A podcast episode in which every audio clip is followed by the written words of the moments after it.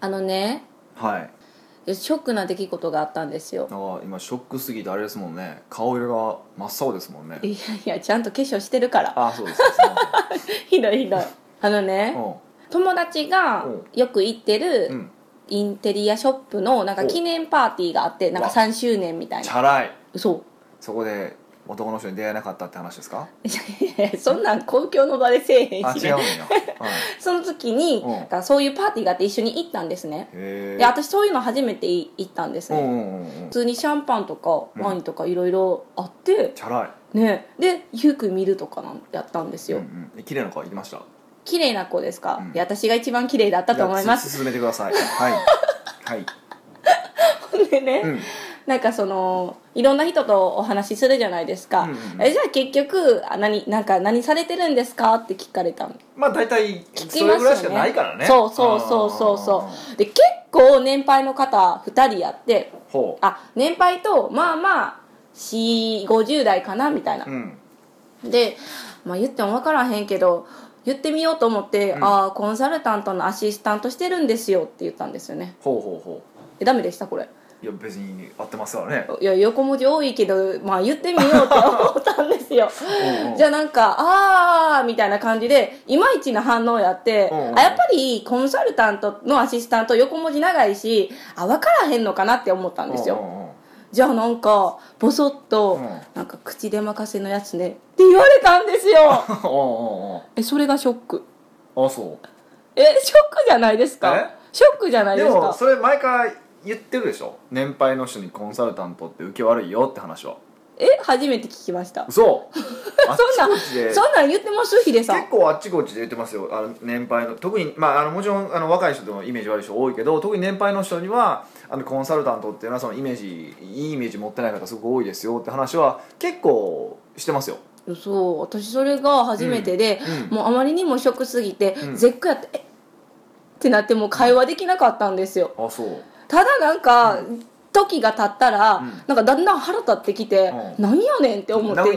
いやいやいやいやいやいやそんなんできないでしょ。いやすごい失礼じゃないですか。友達に言われるんやったらまだしもですよ、うんうんうん私が仲いい友達にね説明して、何それみたいな、うんうんうんうん。いやいやいや初対面でそんなこと言うって、まあ、ね、人間性を疑いましただまあそういう話なんでしょうけどでもあのすごく真実をあの指してるなっていうのはあってやっぱりそのコンサルタントってそれぐらいのイメージなんですよ。世間的にですなんかか若い人ってすごくはい。こうコンサルタントでかっこいいとか、まあ、うん。特に僕のとこに来る方って、まあ当然ですけどコンサルタントになりたい人が来るわけだから、はい。コンサルタントに対してやっぱいいイメージは持ってるんですよ、はい。かっこいいとかすはい。ごいとか、あそういうイメージはすごく持ってるんですけど、まあ、はっきり言ってあの間違いですからねえどういうことですか？良くないってこと、うん。えあのおじさんが合ってるってことですの方かが僕僕はどっちかっていうとそれが社会の大多数なんじゃないのっていうふうに僕は勝手に思ってるんですけどね、へえ、うん。えそんなになんでイメージ悪いです？私は、まあ、うん。確かにヒデさんと会った時に、うん。まあ、コンサルタントって何の仕事かよく分からへんか知らんっていうことでね。そうそうそう。うんうんうんけど別にマイナスのイメージっていうよりか、うん。分からんから何なんやろっていううん純粋な心から入ったのに、うじゃあなんでコンサルタントがそういうネガティブなイメージになってるんですか？何かあったんですか？事件が。いやまあたまああのこの間のねあのあのあの件あの件はちゃうか あの外人の顔の人。まああれじゃないんやけどいや今日は、まあ、あれも結構まあそれに近しいところもあるんですけど要はほとんどの場合やっぱり自分でビジネスをしてないわけじゃないですかはい。でアドバイスで持って、まあ、問題解決をするってことがすごく多くてもちろんははい。あのコンサルティング会社のたあのやり方によっても違うんですよ。もうがっつり中に入るような会社もあるから、はい。あのぜ全部そうとは言わないんだけど要はそういう人からそのやビジネス自分でやってるからコンサルティングに入られる側からすれば、はい。要はそれって人のふんどしで相撲を取ってるやんっていうふうに見えちゃうんですよね。うーん当然ね。でもそれ何のために我々が入コンサルティングが入るのかっていうと、はい。その人たちが持っていない知識とかノウハウとかを使って、まあ、業績改善したりだとか問題解決したりだとかはい。するっていうことなんですけど、はい。残念なことにそれって目に見えないでしょ？うんそうです。情報とかいうかそういうのです目に見えないじゃないはかですか、でしかもあの人って恐ろしいことがあって何ですか？一回情報を入れてしまったら忘れることができないんですよ情報を入れたら聞いたことを忘れないってことですか、うんまあ、ある程度でもちろん全部を忘れないわけじゃないあの全部をね覚えてるわけじゃないけどでもはい。一、回聞いたことで基本的にはい。あの記憶するじゃないですか。はい。例えば、えっとそのスクイーズページっていうのを作ってステップメールっていうのを使ったら商品が売れますようんっていうアイディアがまああるとしますよね、はい。でその時にそれを説明されました、はい。うんうんなるほど。すごいアイディア教えてもらったってなるじゃないですか。はいでもそれも3日後になったらそれ誰から学んだことすら忘れてるわけでしょ？あ聞いた本人はそうそうそう、まあ、そうすると何かって自分が自然に学んだ知識だと思うんですよ。ええそれ勘違い甚だしくないですか？でもじゃあ例えば今日本語喋ってるじゃないですか、はい。日本語誰から学んだかって答えられないでしょ？え、うん、いっぱいいろんな人から。いろんな人でしょ、はい。っていうふうになってくるから要は物事っていろんな人から学んでいってだから誰からどれを学んだかなんていちいち記憶しないわけですよ、うーん。そうするとなんかもう知ってることばっかり言われてる感じがしたりとかするんですよね。下手すると。それはそのコンサルタントに力量がなかったんじゃないですかやいやでも人の人の性質をそうじゃないですか。もちろん。だからでもそれをちゃんと例えばあのいやちゃんと私が伝えてるんですよってことをうまく伝えたりとかするっていうそのプレゼンの能力が必要とか必要じゃないとかあるんですけど。あるん。ですけどまあそういうのもまずあるし、はいあるし当然残念なことに、うんやっぱりあのー、100%の成功率の人なんていないわけですよ、うん。ほぼほぼ。うんうん。そうするとやっぱり失敗すると印象悪いですよね。で口コミっはいてじゃあ、ネガティブなものとポジティブなものどっちが広がるのってやっぱりネガティブなものなんですよ。なんでなんですかね？いやそれが人じゃでしょ？だからテレビ見たら分かるじゃないですか。ネガティブなニュースばっかりやってるでしょ？うんもっとハッピーになりたいのに。でもそういうもんなんですよ。そはい。っちの方が目がいくから。でそうするとネガティブなことが起こる。例えば自分のビジネスもネガティブなことが起こる。口コミでネガティブな話を聞いた。なやっぱりないになるでしょ？うんそうですね。そう。そういうのが増幅していくとあのーやっぱり不信感って持ちますよねコンサルタントはって。へでしかも恐ろしいことにコンサルタントってのは別に公的な資格が必要なわけでもないから誰でもなれるんですよ。まあ確かにアドバイス業みたいなイメージ。そうそうそうそう。だからですか？しかもしかもふわっとしてるから何の仕事なのかも分からへんからもう困った人はみんな名刺にコンサルタントって書くんですよね。それはなんかその人たちが悪いですよね。いやけでもそうなんですけど、はい。でもで例えば何をするのかっていうと結構あ僕よく笑い話話するんですけど、はい。コンサル年配の方のコンサルタントのイメージって何かっていうとえっと南の帝王っていうはい。あの V シネあるでしょ？V シネマ？V シネマ。あの竹内力とかがやってたやつ全然わからないですけどはまあ多分年配の方って結構見てるんですけど、そこに出てくるココンサルタントをよよく見てるんですよ。何をしてるかっていうと、はい。そのコンサルタントが裏で手引いて例えば脱税の指南をしていたりとかいあの国から補助金を不正に引っ張ってたりとか。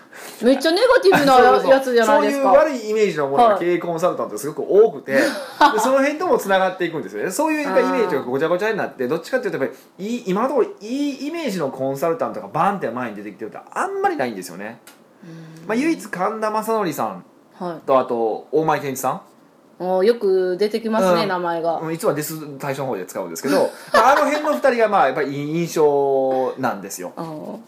えなのでそれはなんでいい印象なんですか？やっぱいいややってることがいいことやからですか？いやあのまあでも両方ともまあアンチももちろんいますよはい。もちろんいるけど大前さんに関して言うと、あのマッキンゼーかな？で、はい。初めて日本人としてパートナーってその、まあ、や要は役員になったわけですよ。うん。でしかもまあこっちでその企業参謀っていう本を書いてそれがベストセラーになってたりとかっていうのもまあああるし、うんまあ、神田正則さんに関して言うとやっぱり、あのそのダイレクトレスポンスマーケティングっていうのを日本であの広めた。まあももちろん日本に持ってきた人はもっと別の人なんですけど、まあ日本で広めたっていう第一人者っていうのもあってまあ、中小企業の経営者にはすごく支持される方が多いので、まあ一部にはねすごく支持されてるんですけどやっぱりそとはいえやっぱアンチもいるわけでしょ。だからコンサルタントもそうでやっぱアンチもいれば賛成派もいてっていうことになってきててしかもねあのこう表に出てこうヒーロー化するコンサルタントってやっぱ少ないんですよでその神田さんと大前さんぐらいでしょ？イメージ、うんまあ、ちょっと前まですごいいい方がいらっしゃったんですその方はちょっとね退場された、ね、あのええ声の方は退場されてしまったんで。かっこよかったかっこよかったんですけどね。ああいう方がこうパッパッと何人か出てきてくれたら、もうちょっとコンサルタントのイメージも変わったんでしょうけど、うん。まあそれもちょっとあの途絶えてしまったというか逆にまたネガティブなそうですよ方に行ねったとは、まあ、あるんですけど、うん、まあそういうのでしょうね。そういうの複合的に年配の方たち、そう特に。で最近はただ、あのー今度で環境が変わってきて何か困ったことがある時に専門家に聞くっていう風な、うん、文化がだいぶできてきた、うん。まあ初めはねやっぱ検索とかになってきたんでで検索で調べるなんでしょうけど検索で調べると答えがいっぱい出てくるんですよ。うん。確か答えらしきものが、らしきものってことは間違ってるかもしいれないやだってことですか例えばダイエットの方法ってたくさんあるわけでしょ、はい。じゃああるけどじゃあいいろんな出てくるでしょ、はい。このサプリ飲んだりとかこの運動がいいとか糖質制限するのがいい、いや糖質は制限しない方がいいとか。はい。じゃあ結局私にとって正しいのどれなの？って悩むじゃないですか。で悩みます。その時に答え出してくれるのってやっぱりそういうコンサルタントとか専門的な知識を持った人ですね。必要なわけでしょ、でなのであのこれだけ情報がこう溢れるようになって今度初めてそのコンサルタントの価値っていうのが、まあ、生まれてきたというかああじゃあ確立できるような環境になってきたんですか？よりねあの確立しやすくはなってきました。だから昔のビジネスの仕方はどっちかというと情報をいかに隠してはい。あのその情報の格差を生かしてどうやって稼ぐのかっていう、まあ、例えば不動産が分かりやすいですよね、うんうん不動産。あのよく言うのがその不動産でやるのがあの例えばその売れてる売れてない物件。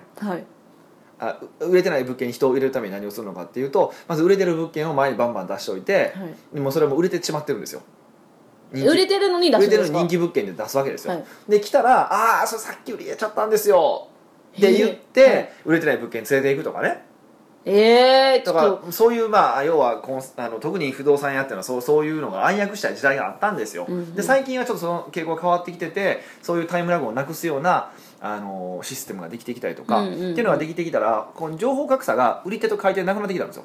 そうトントンになってきた。なだんだんなってきたんですよ。でそうするとよりじゃあ今まで言われた通りするのが一番良かったんだけどできなくなってきたわけですよ。うん。で自分で選べる選択肢はできてきたんだけども逆に言うと選択肢が多すぎてどれを選べばいいかわからないからはい。やっぱり専門家に聞かないといけないなってきてるから、うんうん。時代的に言うとそのコンサルタントとか、まあ、専門家、まあ、エキスパートの人たちっていうのは活躍できる場っていうのが増えてきてるなっていう印象はあるしだからこそイメージも変わってきてる。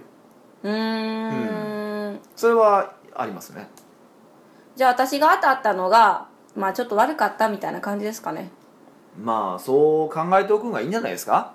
いやもっといっぱいいいと思いますね、ま、特に年配の方なんかだとコンサルタントって言ったらもううさんくさいとかはい。そういう方がすごく多いと思うしでもその人たちがお客さんになることはないから別にその人たちにそうです。それ思ったん目ですよ。くりしら立てても仕方ないし時間の無駄だし、うん。どうせ先死にはるしね、うん、だからあんまり。そこまで言う？え？そこまで言う？僕他人には興味ないですからね実際ね。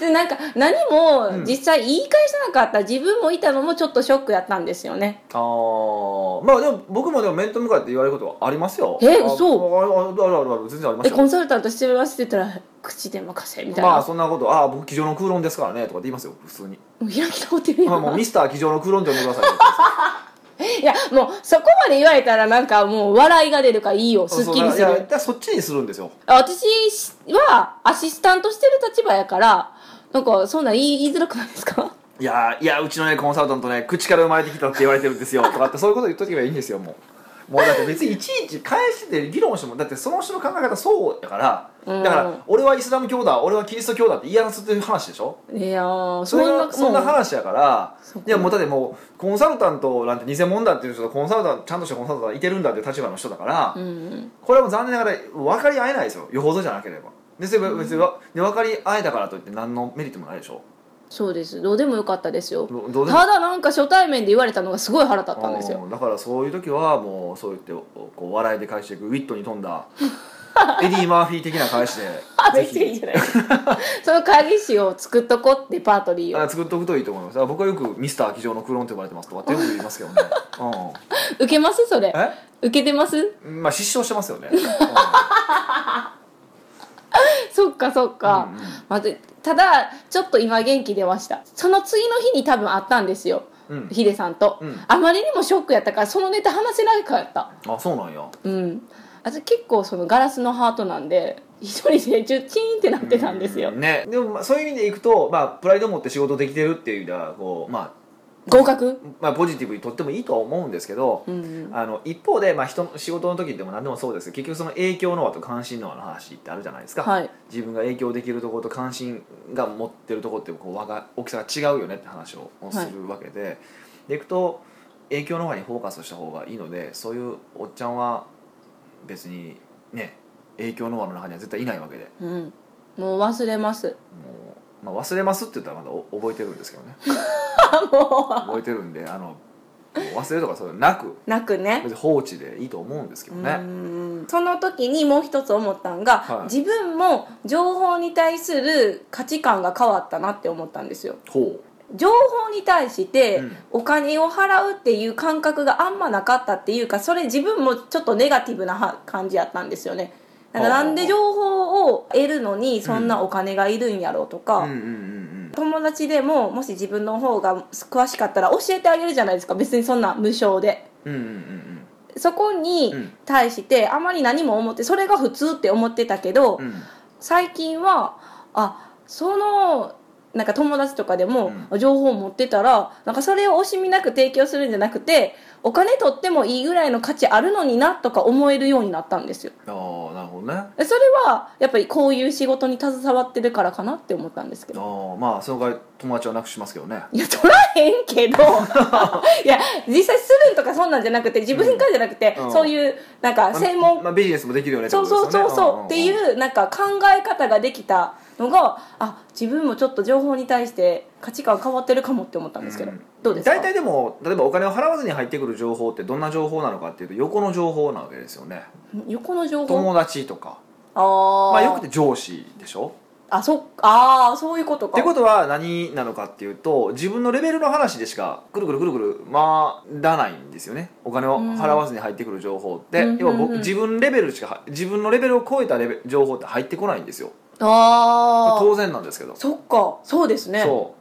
だからやっぱお金を払わないと自分を超えたの情報超える情報ってた取れないからうんうん。あの払わないといけないよね。っていうのは僕は思ってますけどね。だから僕自身はいろんなコーチつけたりとかいろんな勉強をしてまあ知ってると思うけどね。やってるのはやっぱそこでうんうんやっぱバカにはバカの情報しか集まらないわけですよね。最後に切るわ。え？バカにはバカなや情報。しただ主婦のコミュニティだとどこが安いだの？そうですね。どこのスーパーが安いだの？なんかどこどこさんのなんたらくんがなんたらかんたらとかね、そういうのなわけでしょ。だからそれぞれいるコミュニティの情報しか入ってこないわけだからコミュニティ変えないといけないってことはそこに対して対価が必要なわけですよ。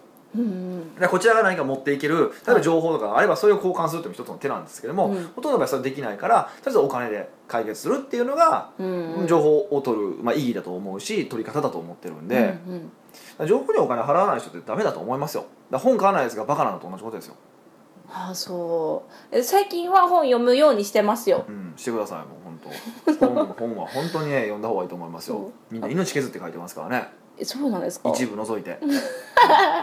そろそろもう一冊ぐらい出版しないんです今かいろいろ書いてますからね。楽しみにしときます。楽しみにしていただけるとありがたいなと思ってるんですけども、今度なんか本も一緒になんか差し上げたりとかします本はぜひ買ってくださいえそっかそっか本本は買って。本売れないと僕テレビ出れないんでね。テレビ出ないんですか？いやまだほら彼の席が空いてるじゃないですか、うんさんね。えーもうええ声ええ声でいこうかなと思ってますけども。あ声だけにしたら全然いけると思いますよ。あそうですか？ありがとうございます。うんいい声だと思います。何が足りないですか？じゃあちょっとぜひ。えなんでしょうじゃあ始めましょうか。北岡秀樹の奥越えポッドキャスト。奥越えポッドキャストは仕事だけじゃない人生を味わい尽くしたい社長を応援します。はい改めまして北岡彩です。みかです。はい。ゴールデンウィークの最終日に近いですね。最終もうねあのーあさってぐらいで終わりなんですかね。世間様のゴールデンウィークは僕はすごい働いてますけど。皆さんこの期間むちゃくちゃ食べたんじゃないんですかね。飲んだり食べたりわしょいわしょいみたいな。わっしょいわっしょいあのまあ遊びに行ってる方も多いと思うんでね。はい、はい。そういうのはあるかもしれませんねそんなとっておきのネタが今回あったので読ませて。とって くネタがあしてご質問があったごり質問がそれにちなんで、はいはいはいはい。でニックネーム、うん。和幸さんです。うん。2回目ですかね？なんか和幸さんって多い気がするんですけど私だけ。ちょっと僕は そういうの記憶できないタイプなんですいません。しかもちょっと質問すっごい長いんでちょっと読ませてもらうんです、はいはい。こんにちはこんにちは。あーこんにちは。返してくださいよ。あはいあーすいません。こんにちは。いつも楽しく拝見しています、うん。本日は経営やマーケティングからは離れてしまうかもしれませんが最近気になっていることをお伺いしたいと思います。なるほど。だからこそゴールデンウィークにと。そうです。なるほど。うん。それは、ん。ファスティングについてです。ああファスティングね。はい。断食のことですね。そうです。はいで最近デトックスだとか 断食だとか、Facebook などでよく実践されている方が見えますが、うん。個人的にはどうなんだろうと思っています。うん。というのも実践したみんなが、うん。昼に眠なくなった。眠くなくなった。眠たくなくなったってことですね。はい。頭が冴えて集中力が上がった、うん。痩せた。3時間の睡眠でも大丈夫になった。など素晴らしい効果を連発していますが、うん。本当にそうなのでしょうか？うん食べていないので痩せるのは分かりますが他の効果はファスティングでなくても良いのではと思います。うん。例えば昼ご飯で炭水化物を取りすぎないようにする、うん。腹8分目で抑えるぐらいでも眠くなりにくいですし、うん。わざわざ断食する必要はないような気がします、特に短時間睡眠で大丈夫ということがいまいち因果関係も分かりませんし因果関係因ね果関係も分かりませんし、うん。むしろ睡眠時間を削ることは危険なのではと心配になります、うん。一時的なファスティングぐらいなら調子が良いかもしれませんが最近は12ヶ月近くファスティングを行うような人もいるみたいで、それは本当に体の健康になるのかと思います。ほもしかしたら本当に健康にならないなるなら良いのですが、うん。実は健康業界や美容業界のマーケティングに載せられているだけで、長い目で見たら実は不健康なことを 健康だと思い込んでやっててそれを効果あると発信して周りを巻き込んでいるとしたらなんだか怖い気がします。うなるほど。北岡さんは健康などにも気をつけていると見受けられますので一度北岡さんのファスティングに関する意見を伺えたらなと思います。よろしくお願いします。なるほどね。で最初らへんうーんって呼んでたけどなんか最後らへんえー、怖ーってなってきたんですけど。いやうんどうなんですかね。まあちょっと僕は健康の専門家ではないけどまあね好きなのではい。僕なりの見解ってのはあるんですよこんなん僕の話聞いても聞聞きたいんですかね？まああのゴールデンウィークきたいから聞いてるんでえ そうか。え特に私はなんか後半のこの煽られた感じがすごい今恐怖になってきてるんですけど、うん。まあねいろいろあるんですけど、うん、マーケティングとか僕考えづらいなと思ってるところが正直あってだってファスティングするってことははい。えその代わりになんか売れるものがあるわけじゃないでしょ？まあまあ唯一酵素ジュースとかかな売れるとすれば。ファスティングする時って、はい。えっ、と完全に何も食べないっていうファスティング、まあ、断食っていうのもあるんですけど、はい。多くの場合酵素ジュースとかを飲んだりとか、はい。あと,、えっと野菜ジュースとかを飲んで、はい。えーそれだけは食べる食べると、まあ、飲む飲むか正しくは、はい。飲むっていうファスティングが最近まあすごく多いんで、うん。まあ、その業界の陰謀だって言ったらそうかもしれないんですけどそれでいくとちょっとまあマーケットサイズも小さすぎるんでまあ陰謀論は違うのかなっていうふうには思ってるんですね。ああよかった。ちょっと安心しました。あくまで僕の意見ですよ。はい。であのーまずなんでファスティングの話が出てくるのかっていうと、あのはい遺伝子の話があるんですよ。遺伝子？遺伝子その長生きの長寿遺伝子っていうのがあって、まあこれはいあのちょっと細かく言うとちょっと違う話なんですけど、はい。まあ簡単もう分かり簡単に言ってしまうと長寿遺伝子っていうのがありますと。でそれはどんな人でも持ってますと、長生きできる遺う伝子を。ででもそれはスイッチがオンになってる人は長生きできるんだけども、はい。オフになってると長生きできないへえオンとオフがあるんですね。どうやってオンにすればいいのかっていう話でこれ簡単簡単でというか、まあ簡単？あの言われてるのは、はい。その空腹にするってこと。えー、お腹空かせる状態にするんですか？そうそう。空腹にするとこの長生きの遺伝子がオオンになるっていうふうに言われてるんですね。空腹にしたら長生きになる。そうそうそうそう。だから腹8分目っていうのは健康にいいっていうのはまあ、はい。そういうことだっていうことみたいなんですけど、はいだから、あのーそういう意味ではなんとなくこうそこその話からその話がこう盛り上がりに盛り上がっていつの間にかこういうファスティングってところまで行ったんじゃないかなっていうふうには僕は見てるんですね。ああそういうことですね。そうそうそう。で、あのーまあ、眠くなくなったとかその睡眠が短くて済むようになったって話は、うん。まあ分からんではなくて要は消化するっていうのはすごくエネルギーを使うことなんですよ。はい食べた分を体に対してね。だから、その意味でいくと、あのーまあ、食べないっていうことによって睡眠時間が短くなったっていうのは僕はこれ因果関係分か分からない。なんでなんですかねって話だったんですけども、あの食べてないからエネルギーを使わないからそんな年でもいいっていうあのはまあ僕は分からんではないんですけど、あ、うん、えっ、とまあ多分うんそれで年年ずに住んでますっていう人は頭使ってないんですけどねだって一番エネルギー使うのは頭ですからね、はい。消化の次って。あ頭使ってたら頭使ってる人ね眠たくなるんですか？エネルギーエネルギーすごい使うからやっぱ眠たくなるんですよ。だから僕がね早く眠たくなるのはね頭使ってるからだと思いますよ。そんな早く寝たくなるんですか？大体僕10時ですからね。あれ何ゴールデンタイム意識してるんですか？10時2時。あそれでいくとねゴールデンタイム嘘ですからねあれ。嘘！嘘ですよあれ。なんでですか？え？えだってみんな言ってますよ。言うでしょ？あれ嘘なんですよなんで嘘なんですか？何をもって嘘って言うんですか？いやあれあれねゴールデンタイムっていうのは何で設定されたかっていうと要はちゃんとよく寝てる人がちょうどその時間によく寝てるからゴールデンタイム。って言ってるだけで実はその10時から、えー、と2時か2時ですよね、がゴールデンタイムだなんていうことを言った論文はないんですよ実は。へえ単にでもよく寝てる人は美容にいいよねっていうことを言ってるだけなので。つまりその時間じゃなくて睡眠をいっぱいとっとけばいいってこと規ですか？則正しく、えー質の高い睡眠をとるってことの方が大事なのであってあのー何このもうなんなん騙されてるじゃないですか。う。ん、だから健康系はそうなんです。いっぱいその諸説があってどれが本当なのか嘘なのかを引っ張ってこないといけないんですよ。誰か検証してよ。いやでさらに言うと健康っていうのは何十年単位で見ないといけないわけでしょ。そのやり方が合ってるか。合ってるかどうかって。っていうことは実はほぼほぼ言われてることって証明できやりづらいんですよあもしかして私たち実験台？もうずっとそうです。だからネズミでは良かったけどもとかって話すごい多いんですよ。だから例えば、あのーまあ、僕も飲んでますけど水素水。は水素水が体にいいってよく言われますよね、はい。あれはネズミの実験では確かにそうなんですよ。いネズミ水素水ネズミとかネズミとかそういうなんか動物実験ではあのーそうだよねっていうのが、まあ、うそのまあそう健康に良さそうだっていう結果が出てるんですけど人に関してはまだ全く証明されてないんですよ動物にいいから人もいいやろみたそいうな体大きいからいいだろうみたいな。そんな感じなんですよ全部。基本動物実験健康の話って。へー。でだから世の中にあるあの溢れてる健康の話でほとんど人ベースのエビデンスがある、まあ、証拠ね、はい。エビデンスがあるあの健康の情報って結構少ないんですよ。実は。へー。その中でも数少ないのって一つ何なんですか？え？なんかし立証されてるものあるんですか？うんだ例えばタバコがかあのタバコが悪いとかああそっかそっかそっか。ねであれもタバコがうん悪いっていうのも要は統計的に見てですからね。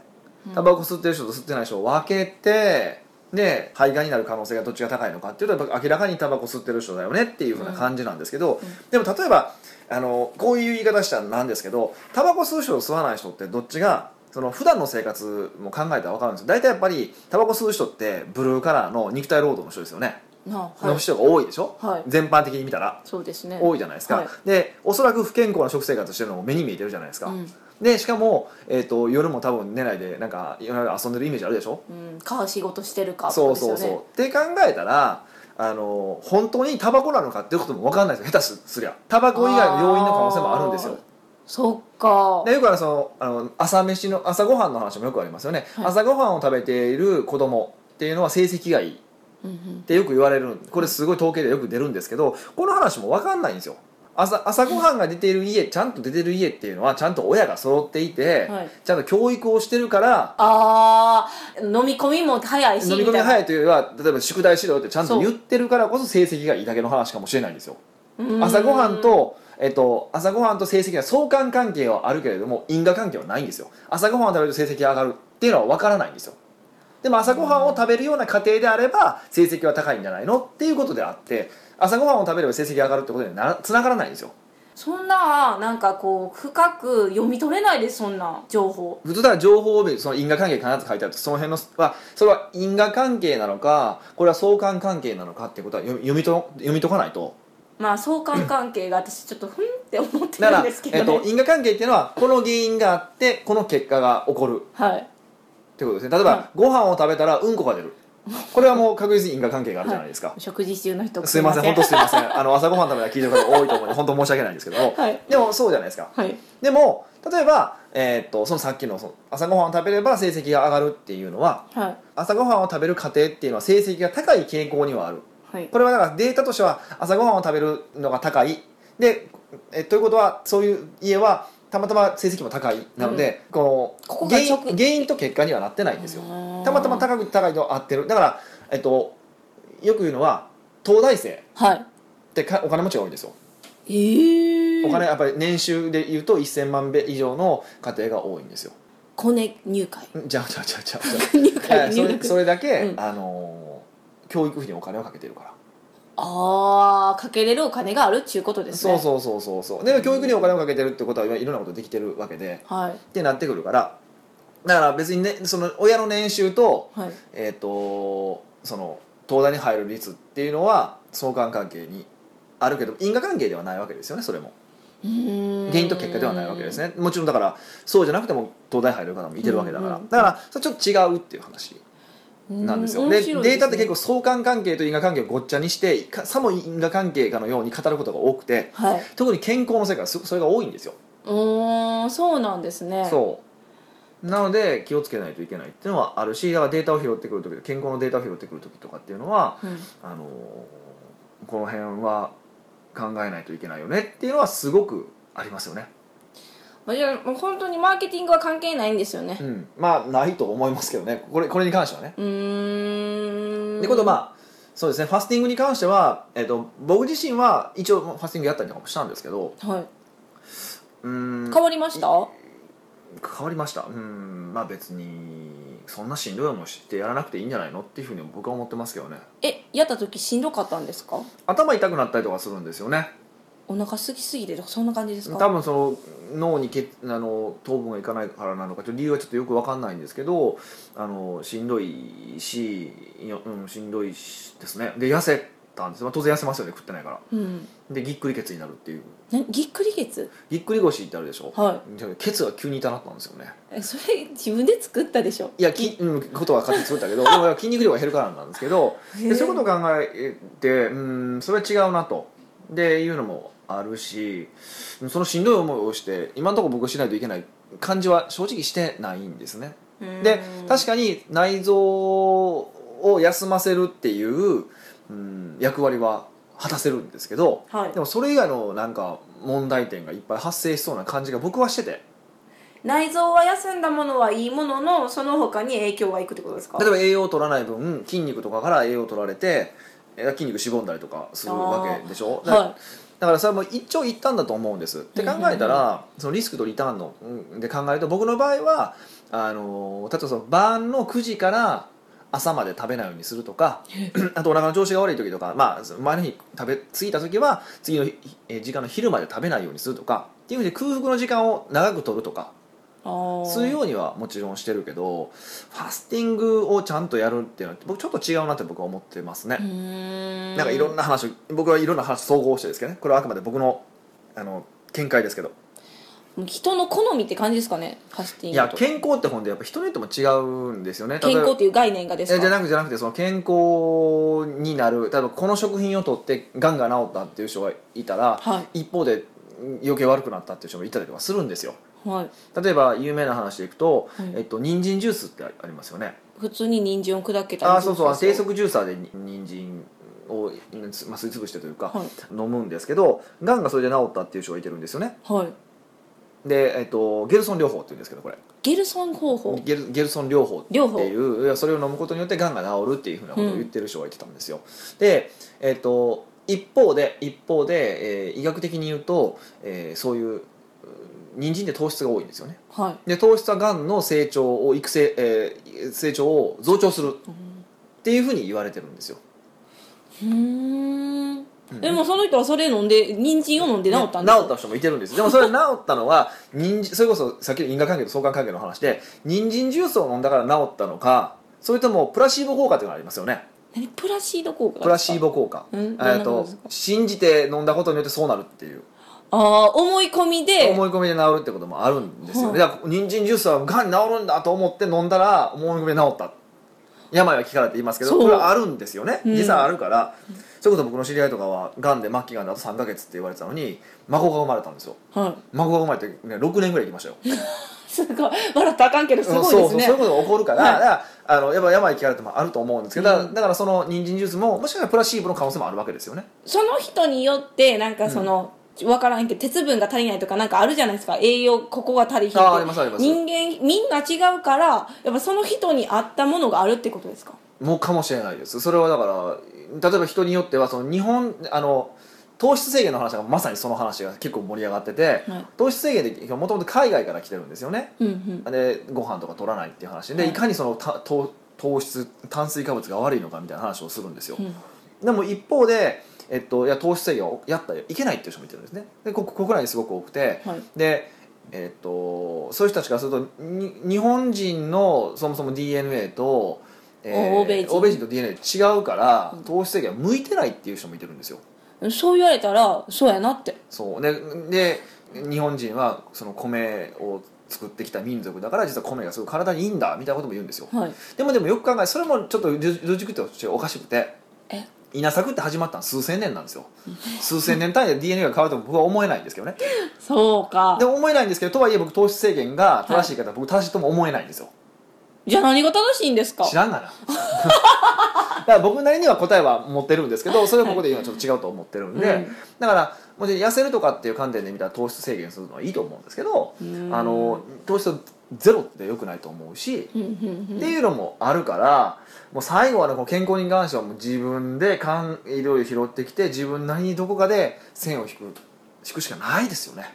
自分でいろいろ試さなきゃ自分が何が足りて何が足りてないかっていうのが分かるってことですか？うんとかもそうだしだからどれが効くのかなんて分かんないから、ん。僕だからいろいろ世の中で言われるいいっていうサプリを飲んいくら飲んでもどれもいいって感じがしないんですよ。で理由はすごく簡単で僕健康だからなんですけどね。ああ そうそうそうそうそうそうか。そういうのもあるからなかなかそのねこと特に健康に関してその因果関係と相関関係が分かりづらいっていうのがあるので、まあ、難しいなっていうのがうん。正直なところです。でも僕なりには一応ファスティングは僕はやりません。あやらないんですね。もうそんな辛いことやってもしゃあないやん まあ辛いことやりたくないってとこが始まってるんですけど僕の場合はまあ健康やしそこまで気使わなくてもいいかもしれなそうまあいですねで自自分自身やってみた時に調子も悪くなったしって考えたら僕はやらない方がいいというふうに思ってますっていう、まあ、あくまでも僕の見解です。はい。え和幸さんご満足いただけましたでしょうか、ね。あのこの健康の話をしようと僕止まらないですけどそうですよね。あんまりねただこういう、まあ、公共のというかね不特定多数の人はあんま喋れないこともあるんですよやっぱり薬事法違反薬事法的なこともあるしこれがいいです、悪いです。言えないんで、まあうん。ねあのまあ、個人的にねうん。お話聞いていただければ僕なりの意見はお話ししたいなというふうに思ってますけどね、はい。まあどっちにしてもぜひあの健康の情報は特にあのビジネスの情報だったらね失敗しても死ぬことはないんだけど、はい。健康の情報に関しては失敗すると死ぬかもしれないですから。そうです。これこそなんか専門家とかで聞いたらいいでも専門家家も大してそのだからそれぞれかか偏ってるからみんな偏ってるからみんなかそれぞれそれぞれの宗教を信じるだけなのでだからやっぱり自分が最後は責任を持ってあそれが一番嫌。まあ面倒くさいんですけどね。バレました？そう面倒く面さい。倒くさいんですけどね、はい。だからその辺は気をつけていただくといいのかなと思いますはいいうことでございますよ本当好きな人はしたらいいし興味あることもやってみて、で自分がどうやっていうのを信じたらいいと思いますみたいな感じですよね。もう自分の感覚に信じるしかないですよ。ね、それで死んだらしゃあないと。諦めてください、じゃあ久しぶりに野菜ジュースでも飲みに行きましょうか。んどういうこ いやでファスティングの話で野菜ジュースあんま最近飲んでないから飲みたいなと思って。となるほどね。家庭にできてください、行きましょい、きません。うレッツゴおー疲れ様でした